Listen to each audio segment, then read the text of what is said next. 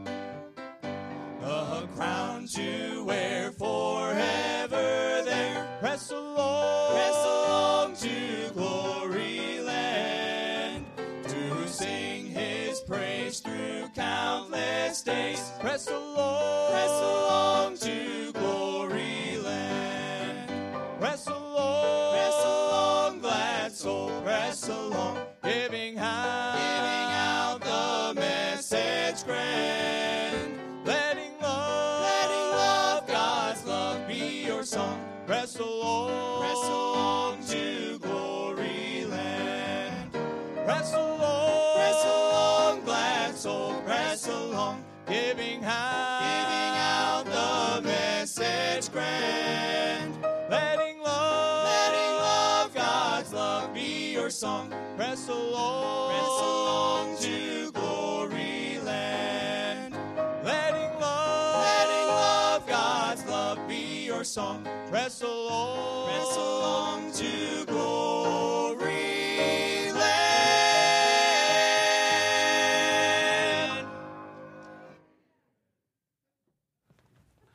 Wow, I like that end, didn't you? Wow.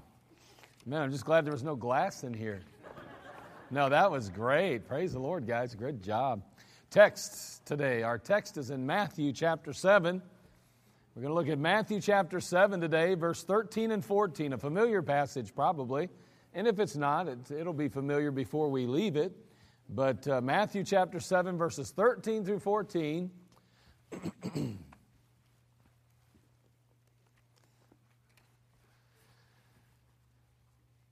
There in the book of Matthew, chapter 7, we begin reading in verse 13. the Bible simply says, Enter ye in at the straight gate, for wide is the gate, and broad is the way that leadeth to destruction, and many there be which go in thereat. Because straight is the gate, and narrow is the way which leadeth unto life, and few there be that find it. Let's have a word of prayer. Father, we thank you for just the Word of God. We thank you for the simplicity of it. We ask that you'd speak to our hearts today through this simple message. Lord, be glorified in it all. Lord, if there be any that are uh, without Christ or teetering one way or the other, not sure which side of the coin, so to speak, they're going to land, we pray, Lord, they would choose Christ today. We ask that we that are believers would choose you all over again, so to speak. Not be saved again, but, you know, Lord, to truly recognize our need to be recommitted and returned back unto you, even more so than ever. We need you now. We pray that you would bless this service. May you guide my tongue. Help me to say all those things which only you would have me say. May your Holy Spirit work the aisles and work the pews, so to speak. May you meet our needs as only you can. Well, thank you in Christ's name. Amen. In this particular passage, we, we're noting again that there are basically two roads to travel. And we're not going to spend a lot of time on that to begin with, but the Bible simply tells us that there's a broad way and then there is a narrow way. And they are very distinct and different from one another. Now, we live in a world today where it seems to me that people are often quick to point out what Christians are missing out on. We're missing out on so much today as believers. You know, we, we, we just don't, uh, we, we miss out on all the fun and all the excitement and all the intrigue that accompanies a sinful lifestyle. We miss out on that. At least it seems to me that, that that seems to be a common theme in the world we live in, and especially among young people and, and uh, younger adults. It, it just seems to me that it just seems to me I, am almost scared to death to use this. If that happens one more time, I'm going to go to a mic, okay? Thank you. Um, it just seems to me that, that in our uh, world, it, everyone's telling us how much we're missing out on. Well, I wonder why they don't tell you, uh, or, or actually, what they don't tell you is that you miss out, what, what you miss out on by not indulging in the same sinful lifestyle. See, they're quick to tell you what you do miss out on, but not what you don't miss out on. And I think there needs to be some balance. See, what they don't tell you is, is what you miss out on by not indulging in that same lifestyle is, is are certain things that go on in our world. Did you know that anxiety disorders are the most common mental illness in the United States today? They affect almost 40 million adults in the United States, ages 18 and older, or 18.1% of our population every year is affected by anxiety disorder. Um, people with anxiety disorder are three to five times more likely to go to a doctor and six times more likely to be hospitalized for psychiatric disorders than those who do not suffer from anxiety disorders. Now, there may be a genetic disposition that makes people more prone to that disorder. But I do know that guilt, shame, and a conscience riddled with regret can equally cause anxiety. I know this for a fact. You say, How do you know? Because I've had all of them in my life. I know for a fact that with guilt and shame and a conscience riddled with regret, you can feel tremendous anxiety in your life. Now, see, I don't know, but see, I don't believe it's a coincidence today that anxiety disorders are becoming increasingly more common in our culture and in the society in which we live. Oh, I know it's not politically correct to talk about things like this, but may I say that if you look at the facts, you're going to see that all of these types of disorders are skyrocketing in the last 20 years. Now, I, don't know. There seems to be a correlation to me with some things going on in our world. And one of them is we keep rejecting this book more and more in our culture and our world. Now, nobody's telling us about those things that we'll, we may be able to, uh, to miss out on some of that mess. May it'll be healthier for us in the long run. It'll be more sound of, of be, help us to be more sound of mind potentially if we follow God's word and God's laws. See, the broad road is a very bumpy road, and it will take you as far as you allow it, so to speak. It'll take you further than you really want to go. Now, they are quick to tell you that what we're missing out on all the fun, of course. We're missing out on excitement. We're missing out on the intrigue that accompanies a sinful lifestyle. But you know, what they won't tell you is that the image they portray in the beer and alcohol ads of people living, living it up and just enjoying themselves is skewed at best. And for the most part, totally inaccurate. Totally inaccurate. Have you ever noticed that they most often use young people? They use people my age as a whole. They like to use young people. I wonder why that is. Well, maybe, maybe, maybe it's just has to do with appearance, doesn't it? I don't know about you, but when I see a good looking young guy or a good looking young gal, to me it seems like everything's got to be going their way. It's got to be doing just fine. But you know the most common alcohol related crimes, a crime in the country is driving under the influence of alcohol? Did you know that every year around 10,000 people are involved in road collisions due to the influence of that particular substance? 10,000. That's ridiculous. Now, listen, I don't know about you, but you know what? We got problems with gun control, they say, in our country, but more people are dying from alcohol related problems than guns ever dreamed of hurting and harming. But we won't do nothing about that because, see, that, that, that they tell us makes life fun and interesting and intriguing. I don't know if that bothers you, but it bothers me when I consider that 86% of homicides will be committed by individuals under the influence. That bothers me. I don't know, 40% of child abuse incidents will be connected to alcohol use or abuse, and 70% of these abusive individuals, parents or guardians, will suffer from a substance use disorder. 37% of rapes and sexual assaults will involve offenders under the influence, and that number jumps to 90% when the abuses occur on college campuses.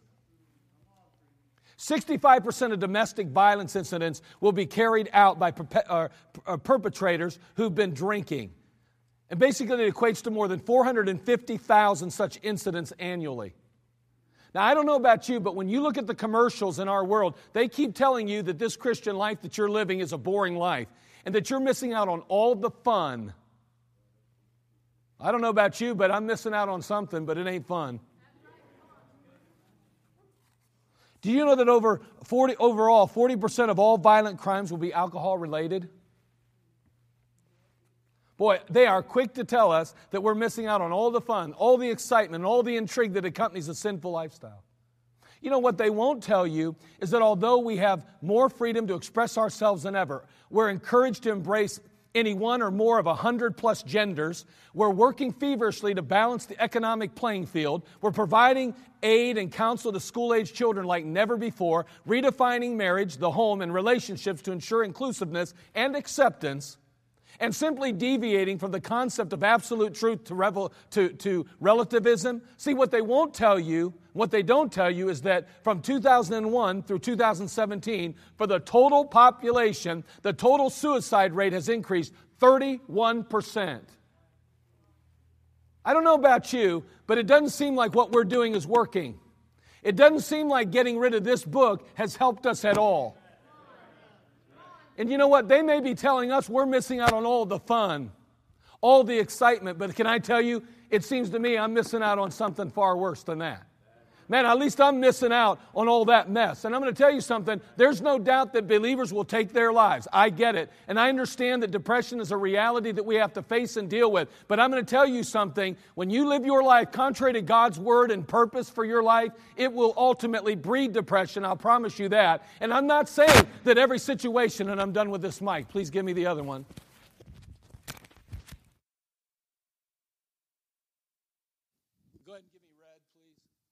I'm not saying that, that there aren't legitimate times when we need medication and we need help, and I understand that. But I promise you this our culture and our society has bred a generation that is more, more um, fragile than ever and more incapable of processing emotion and feeling than ever.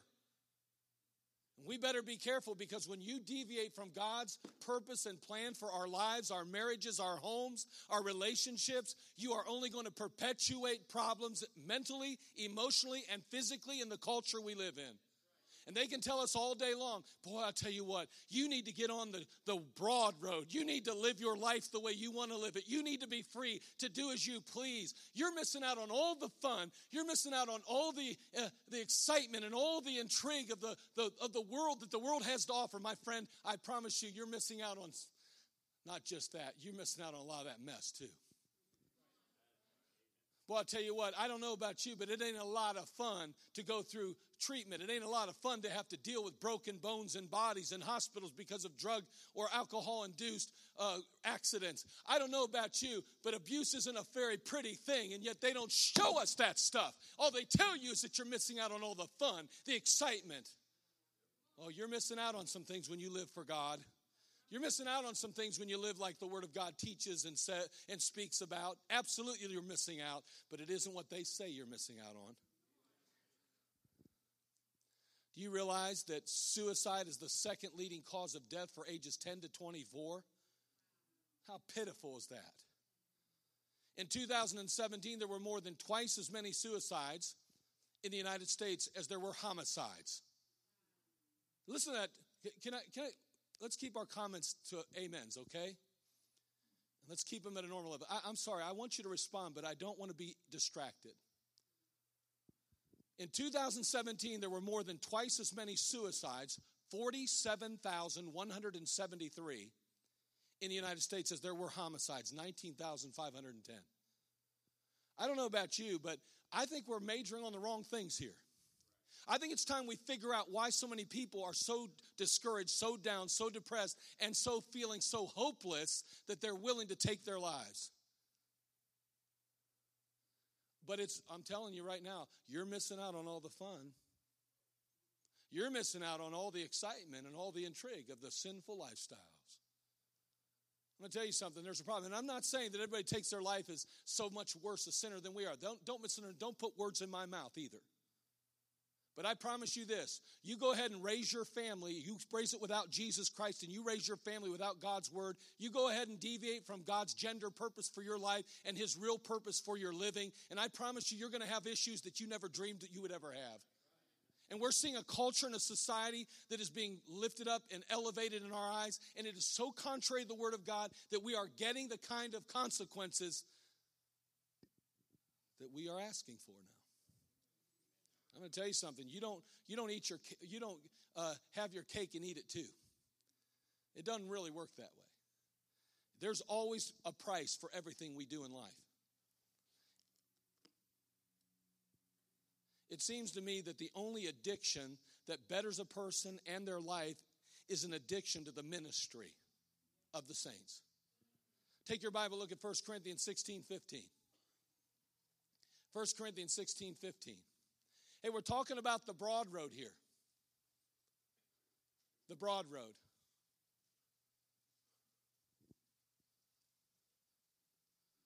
I don't know what you want for yours and your family, and I understand there are always possibilities and things we can't control every variable. But my friend, I promise you, you can control a lot of the variables if you'll take that word and you'll make it your life.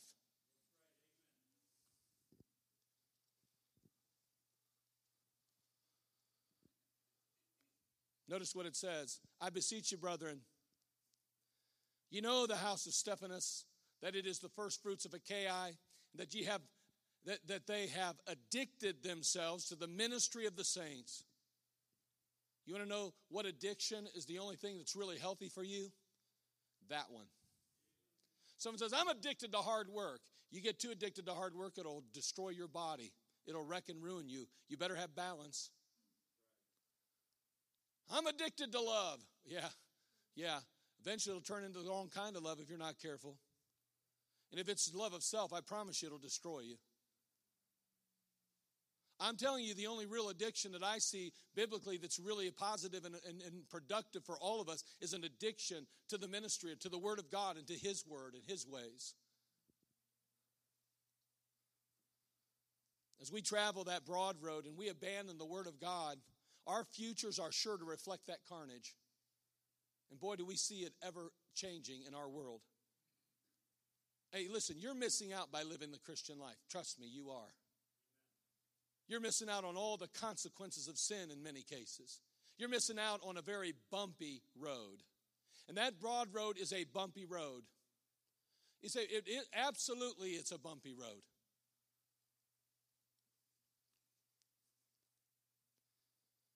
Not only is it a, is the bumpy road is, is, is the broad road a bumpy road, but can I tell you it's a blazing it has a blazing end. It's a bumpy road, but it also has a blazing end. I want you to turn your Bible now. Look over to Proverbs chapter 27 20.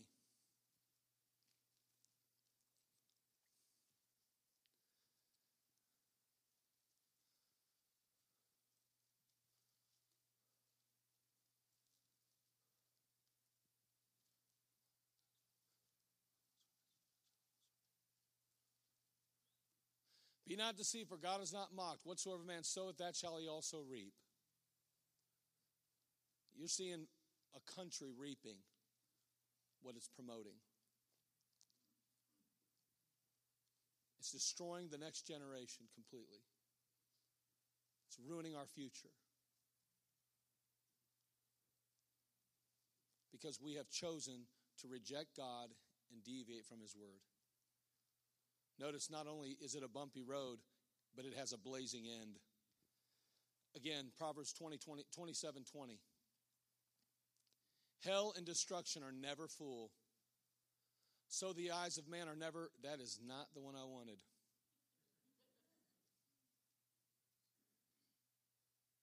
But that's a good one.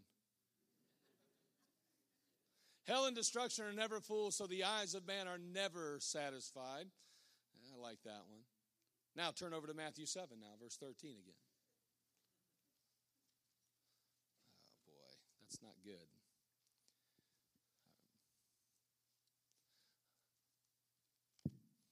Because my whole concept was based on a biblical biblical verse, and now I'm looking. I got to make sure. I'm going to just take a minute, if you would, here. Now that I have a mic in my hand, it makes it a little more complicated to turn. Let's see here. I just have to look up that verse, see if I just copied it wrong or if I. Oh boy, that's not good.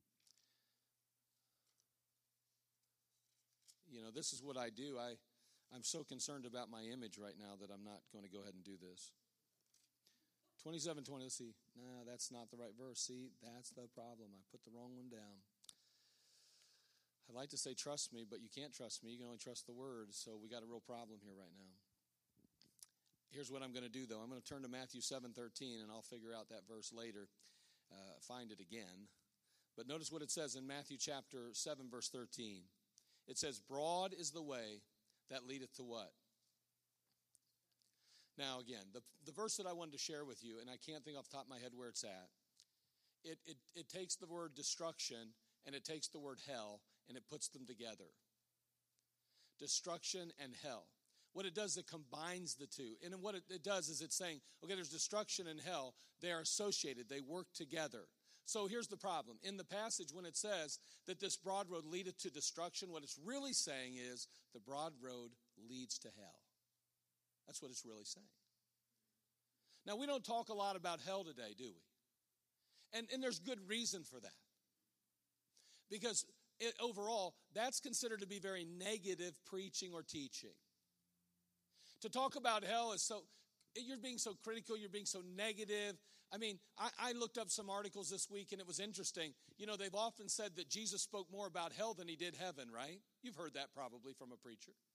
Well, now you've got people that are going through and being very, very critical of words, breaking every little word down, every little phrase, and they're going, that's not true. He spoke more about heaven, he spoke more about a lot of things than hell. Yeah, because we're getting so specific that we're not even seeing what the context of the passage is. I'm going to tell you something. Jesus thought a lot about this, he talked a lot about it because it was important. Do you realize that there's no such thing as God's grace? There would be no reason for God's grace if there was no hell.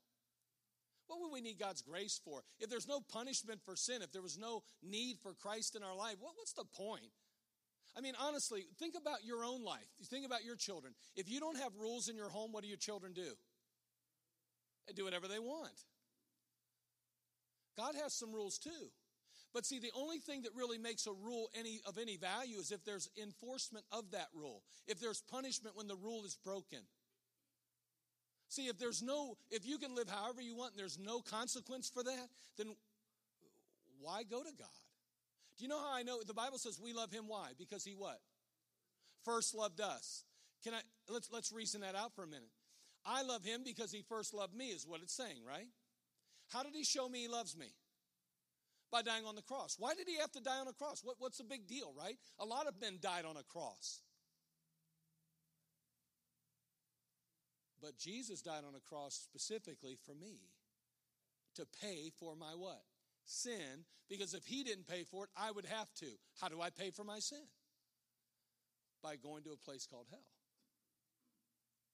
but I can escape hell and the consequence of sin because Jesus Christ paid my penalty. He atoned for my sin. So, what we find in the Bible is that when you see this broad road, the world tells you this is the road to travel. You know why? Because it's, it's so much fun, it's exciting, and, and, and it's so intriguing, and there's so much, so much to gain by it. No, there's so much that you can miss when you don't. And the truth is, it's a bumpy ride, but that bumpy ride doesn't end just in a grave. That bumpy ride ends in a blazing end hell. Revelation chapter 20, verse 10 says this and the devil that deceived them was cast into the lake of fire and brimstone, where the beast and the false prophet are, and shall be tormented day and night forever and ever. I don't know about you, but that doesn't sound very positive. At least not for him. It is positive for me, though, and for you if you are a child of God. So, what about this place called the lake of fire? What about this word we often refer to as hell? I just want to characterize that word by just a few moments. I, I believe it's characterized by a couple of words. Here, here they are no relief. That's one of them. No relief. That's how hell is characterized. Turn to Luke chapter 16, verse 23. No relief. No relief. Someone says, man, this negative. I knew if I go to a Baptist church, that's what they're going to preach is negativity, negativity, negativity, negativity. My friend, if I don't preach this to you, you will die and go to a very negative place. You ain't got a better friend than me right now. In all my negativity, then, if that's how you define it. But I promise you, that's not how Jesus, I don't think Jesus was a negative person. Yet he spoke a lot about hell. He spoke about hell more than I did, percentage wise. A lot more than I do. Notice what it says in Luke 20, 16 23. And in hell he lift up his eyes, being in torments, and seeth Abraham afar off, and Lazarus in his bosom. Now, what you're going to find in this particular portion of Scripture, there's nowhere where you find it deemed or, or defined as a parable. Jesus never says it's a parable. Matter of fact, it goes contrary to the rules of parables. You never find specific proper names in parables. There's a proper name here. He begins to use uh, Lazarus. We don't see that. We see Abraham. We see Lazarus. We see him pointing out some real characters, historical characters. And he says here, and he cried and said, uh, Notice he says, He cried and said, Father Abraham, have mercy on me and send Lazarus that he may dip the tip of his finger in water and cool my tongue, for I am tormented in this flame. And Abraham said, Son, remember that thou in thy lifetime receivest thy good things, and likewise Lazarus evil things, but now he is comforted and thou art tormented. There's no relief for this guy. I mean, he can't even get a drop of water on his tongue. And he's tormented in the flame. In Matthew 13, 50, it says, He shall cast them into the furnace of fire. There shall be wailing and gnashing of teeth. In Revelation 14, 11, and the smoke of their torment ascended up forever and ever, and they have no rest, day nor night. No rest at all. No relief. But not only is it characterized by the statement no relief, I believe this place, hell, is characterized by no escape. No escape. Again, in Luke 16, where you already are, he, he goes on to say in verse 26 and besides all this, between us and you there's a great gulf fixed so that they which would pass from hence to you cannot neither can they pass to us that would come from thence. What he's saying is there's this gulf there's this this division if you will and you can't come over here they can't go over there. I, I mean not only is there no relief there's no escape. You cannot get out. There's no exit signs. There's no egress plan. There's no escape, uh, escaping the confines of hell. It's just impossible. You can't. There's no back door, no underground tunnel. There's no ladder that leads up and over a wall. It's just not there. There's no escape in hell. Not only that, but there's no end. Matthew 25, 46. Turn there, would you? Matthew 25, 46.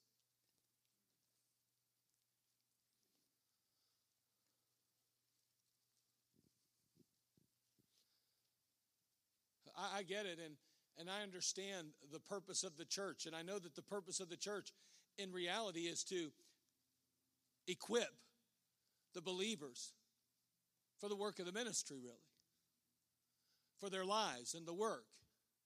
The truth is, is that the church isn't here to win all the souls on Sunday morning. It's to equip you to go out and win them and bring them in. That's really what it's about. But hold on, why does why does that even matter? Why does equipping saints and what's the purpose of preparing you for life and enabling you to have the information you need and the, the understanding you need to be effective in reaching others with the gospel? Why? I'll tell you why. Because of a place called no hell, there's no need.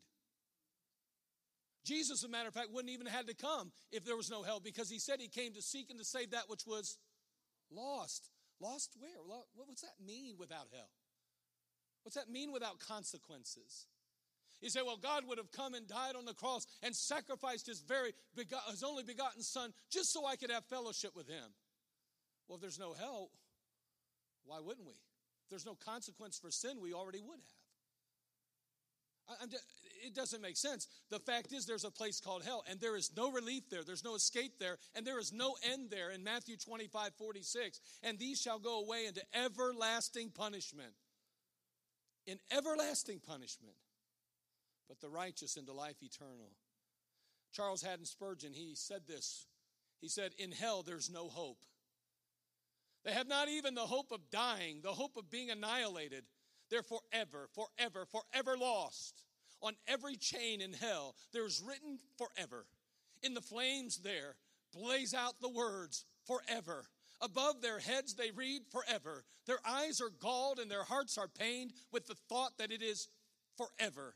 Oh, if one could tell you tonight that hell would one day be burned out and that those who were lost might be saved, there would be jubilee in hell at the very thought of it. But it cannot be. It is forever. They are cast into outer darkness. No relief, no escape, no end. Let me tell you where that leads. No hope. That's how hell's marked. That's how it's characterized. There's no hope there. No hope. A man approached a Little League baseball game one afternoon, and um, he asked the boy in the dugout what the score was, and the boy responded. He said, Well, it's, it's 18 to nothing, sir. 18 to nothing, we're behind. Boy, said the spectator, I bet you're discouraged. And the little boy, he said, Well, why should I be discouraged? We haven't even gotten up to bat yet. he had some hope yet, right? Now, I don't know about you, it didn't seem like a whole lot of hope, but he saw it as hope because at least they had their turn to bat. You don't get a turn to bat in hell, it's too late. I mean, it doesn't matter how behind the eight ball you feel, it doesn't matter how down in the score you are. You don't get a chance to rebound, you don't get a chance to do over, you don't get to push a button and try again. It's amazing how hope can change our perspective, isn't it? I mean, hope's a wonderful and it is an absolutely essential part of any healthy person's life. Because if you don't have any hope, you're feeling pretty unhealthy right now mentally, emotionally, and physically. It affects you in every area of your life, spiritually, especially. See, the most abused prisoner can endure the most heinous atrocities if on occasion they have a sliver, just a, a sliver of hope. But see, in hell, there's no hope. There's only fire, torment, agony, horror, and there's the constant reminder forever. Take your Bible, turn to 1 John 3 8, would you please? 1 John chapter 3, verse 8. Not the big John, but the one of those little ones in the back. 1 John.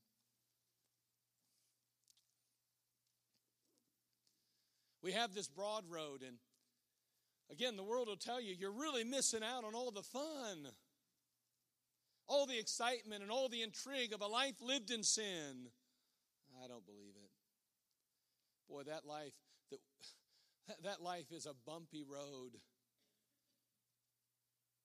And it is a road, sadly, that ends in a blaze. 1 John 3 8 says, He that committeth sin is of the devil. For the devil sinneth from the beginning. For this purpose, the Son of God was manifested, that he might destroy the works of the devil. Aren't you glad Jesus came to destroy the works of the devil? Let me, let me, let me share with you what I believe we can, or how we can basically just summarize his works very quickly. Turn to John now, 10 10.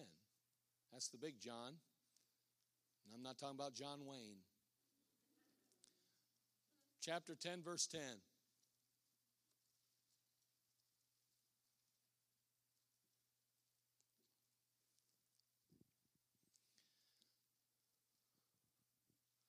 John 10 10. The Bible says, The thief cometh not before to steal and to kill and to destroy. I am come that they might have life and that they might have it more abundantly. Now, in 1 John, we learned that the, the Son of God was manifested that he might destroy the works of the devil. I think we could summarize the works of the devil as found in John 10 10, when it simply says, He comes but for to steal and to kill and to destroy.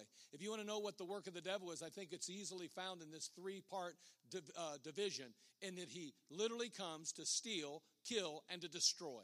Because ultimately, the Lord says, I come that they might have life and that they might have it more abundantly. See, there are only two roads in which you can travel in this life. You can choose the broad road or the narrow road. And Satan is the author of the broad road. That's all there is to it.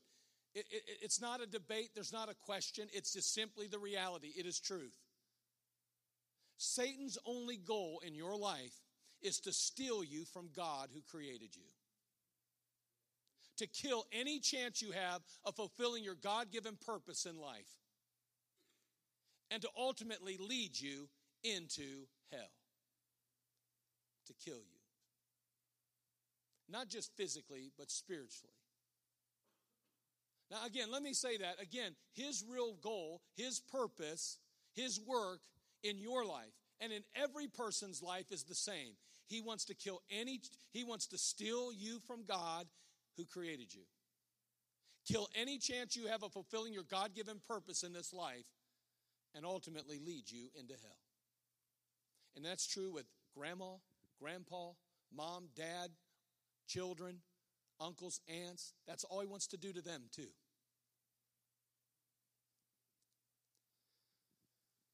Unfortunately, and often sadly, we can come to the thought or the idea that it's our choice, that we somehow, that, that it's my idea to travel this broad road that I'm on. It's, I, this is what I want. This is my decision. I'm going to tell you something. You have been sorely deceived. If you only understood how bumpy that road is, and you may have already started to understand it a little bit, and if you really, really could get a glimpse of how it's going to end in a blaze, you would say, I don't want nothing to do with that road. It's only your choice because you have been blinded by Satan. He has manipulated you into believing that you are the master of your own destiny. Oh, the devil ain't telling me what to do. I do what I want to do. No, you're not. No, you're not.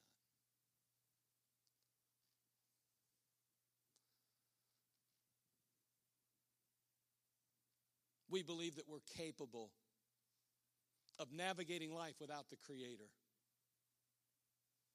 No wonder we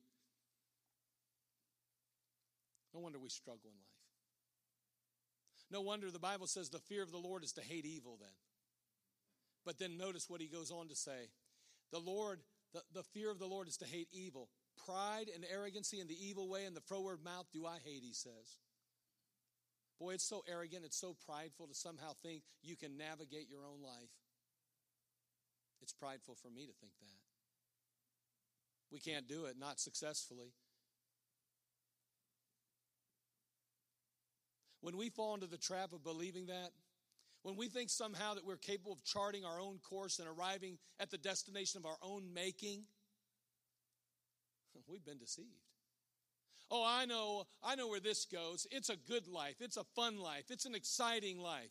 Uh, no, it's a bumpy road with a blazing end. That's what it is. You don't change the narrative, you don't change the end. You don't say that I'm going to make my own course. I'm going to go my own path. No, you are either on the narrow road or you are on the broad road. That's it.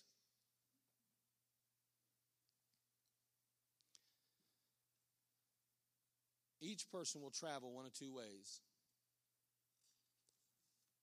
And that way has been established long before you were ever birthed. There's no way you get around it.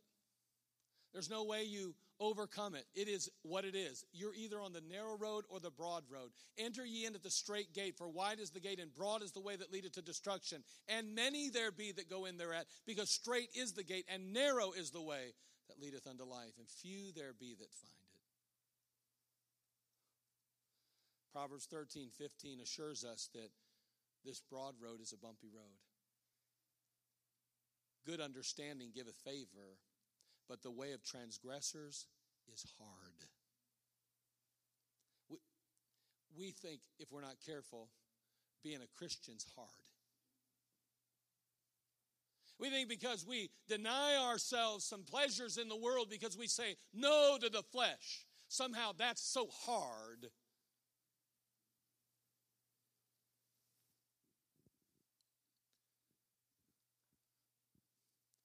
Look at your loved ones, your friends, and your family members who have disregarded the Bible, the truths, have embraced unscriptural truth, have allowed themselves to, to, to live their life without God. Oh, yeah, I know. You'll always find an exception to the rule. But let's get rid of the exception and let's look at the rule. Everybody knows that 93 year old who has smoked their whole life, drank liquor, caroused around, had total disregard for doctors, and is still living. While Uncle so and so died at the age of 55 with lung cancer and he never smoked a cigarette. We all know that person, don't we? But that's not the rule, that's the exceptions. Boy, the devil likes us to run to the exceptions to prove his point. But we need only open our eyes to see how bumpy that road is. And God's word is always true. And when it says simply, the way of transgressors is hard, you can bet it's hard. Revelation 20:10 says, "And the devil that deceived them was cast into the lake of fire and brimstone where the beast and the false prophet are, and shall be tormented day and night forever and ever." It's a bumpy road with a blazing end. We all start off on this broad road. And we will travel life with its ups and downs, ultimately to end in a blazing end hell. If we don't get off that road.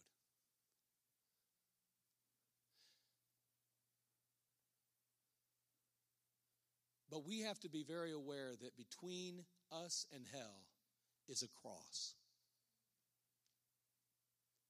And that cross stands as a memorial of the death, the burial, and resurrection of Jesus Christ.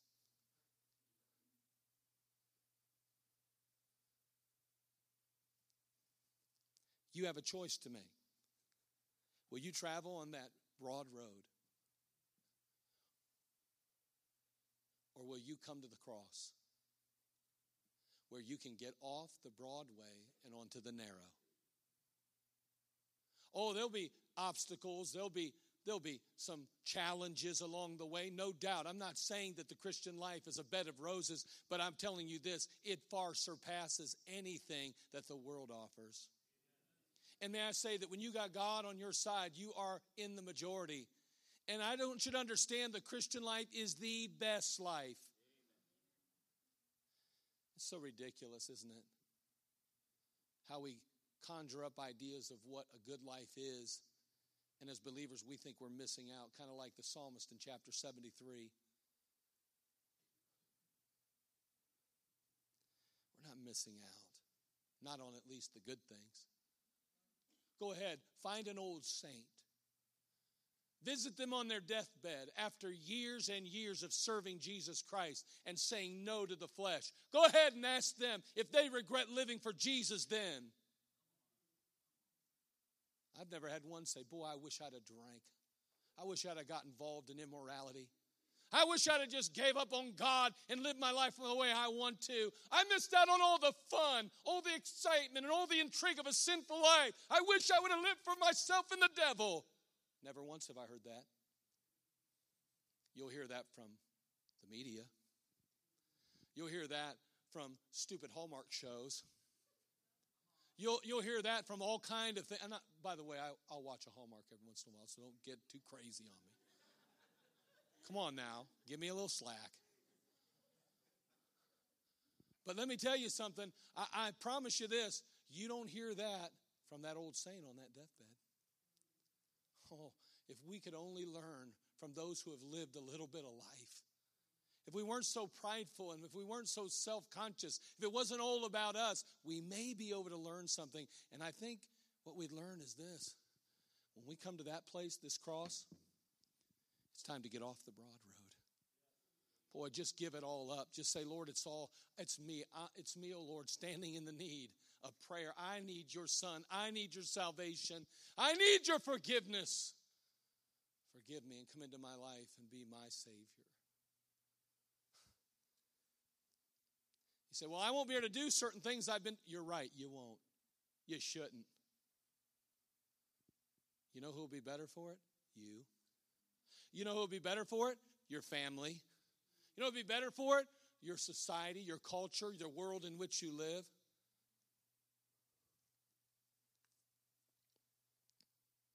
But as many as received him, to them gave he power to become the sons of God, even to them that believe on his name. Will you receive him today? If you haven't already, will you receive him? But as a believer, let me ask you could it be possible that although you're on the narrow road, you've been tempted to think that you're missing something on the broad maybe I maybe I would like to have a little more fun, a little more excitement. I'm missing out being on that road, and you have a tendency to kind of sneak back over, although you're not on it, but you try to live like you're on it. Maybe it's time that we recommit ourselves to the cross and to the one who hung on it. That we say, you know what, Lord, I have allowed myself to stray, to deviate, to distance myself from what I know to be true from your word. And I bought into some of the lies. I don't want to do that no more. I'm just going to commit myself afresh and anew to you. So maybe you're lost, never trusted Christ. You're on the broad road, you need to get on the narrow. Come to the cross. By the way, Jesus isn't on it anymore. He's alive and well, seated at the right hand of the Father to make intercession on your behalf. Won't you cry out to Him, call out to Him, receive and accept Him as your Savior today? Someone can help you in just a moment from the Word of God and show you how you can do that.